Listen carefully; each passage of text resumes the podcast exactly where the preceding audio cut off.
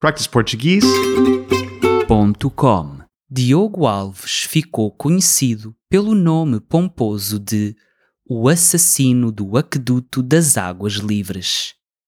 Este rapaz galego cresceu em Lisboa numa altura muito conturbada da história portuguesa, quando ainda não existiam coisas como saneamento básico ou Sistema Nacional de Saúde.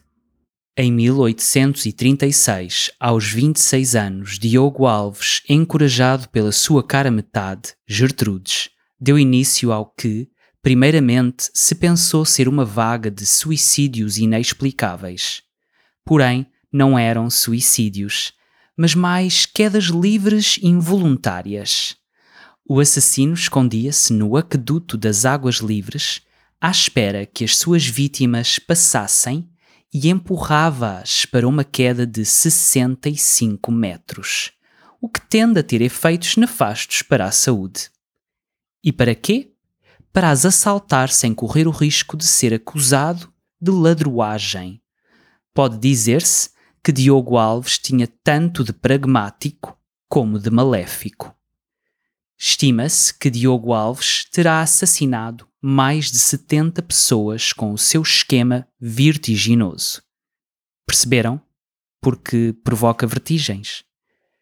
A certa altura, no entanto, as autoridades lá se viram obrigadas a desconfiar um pouco e fecharam o aqueduto sob o pretexto de que haveria alguém lá no alto responsável pelas quedas até então inexplicáveis.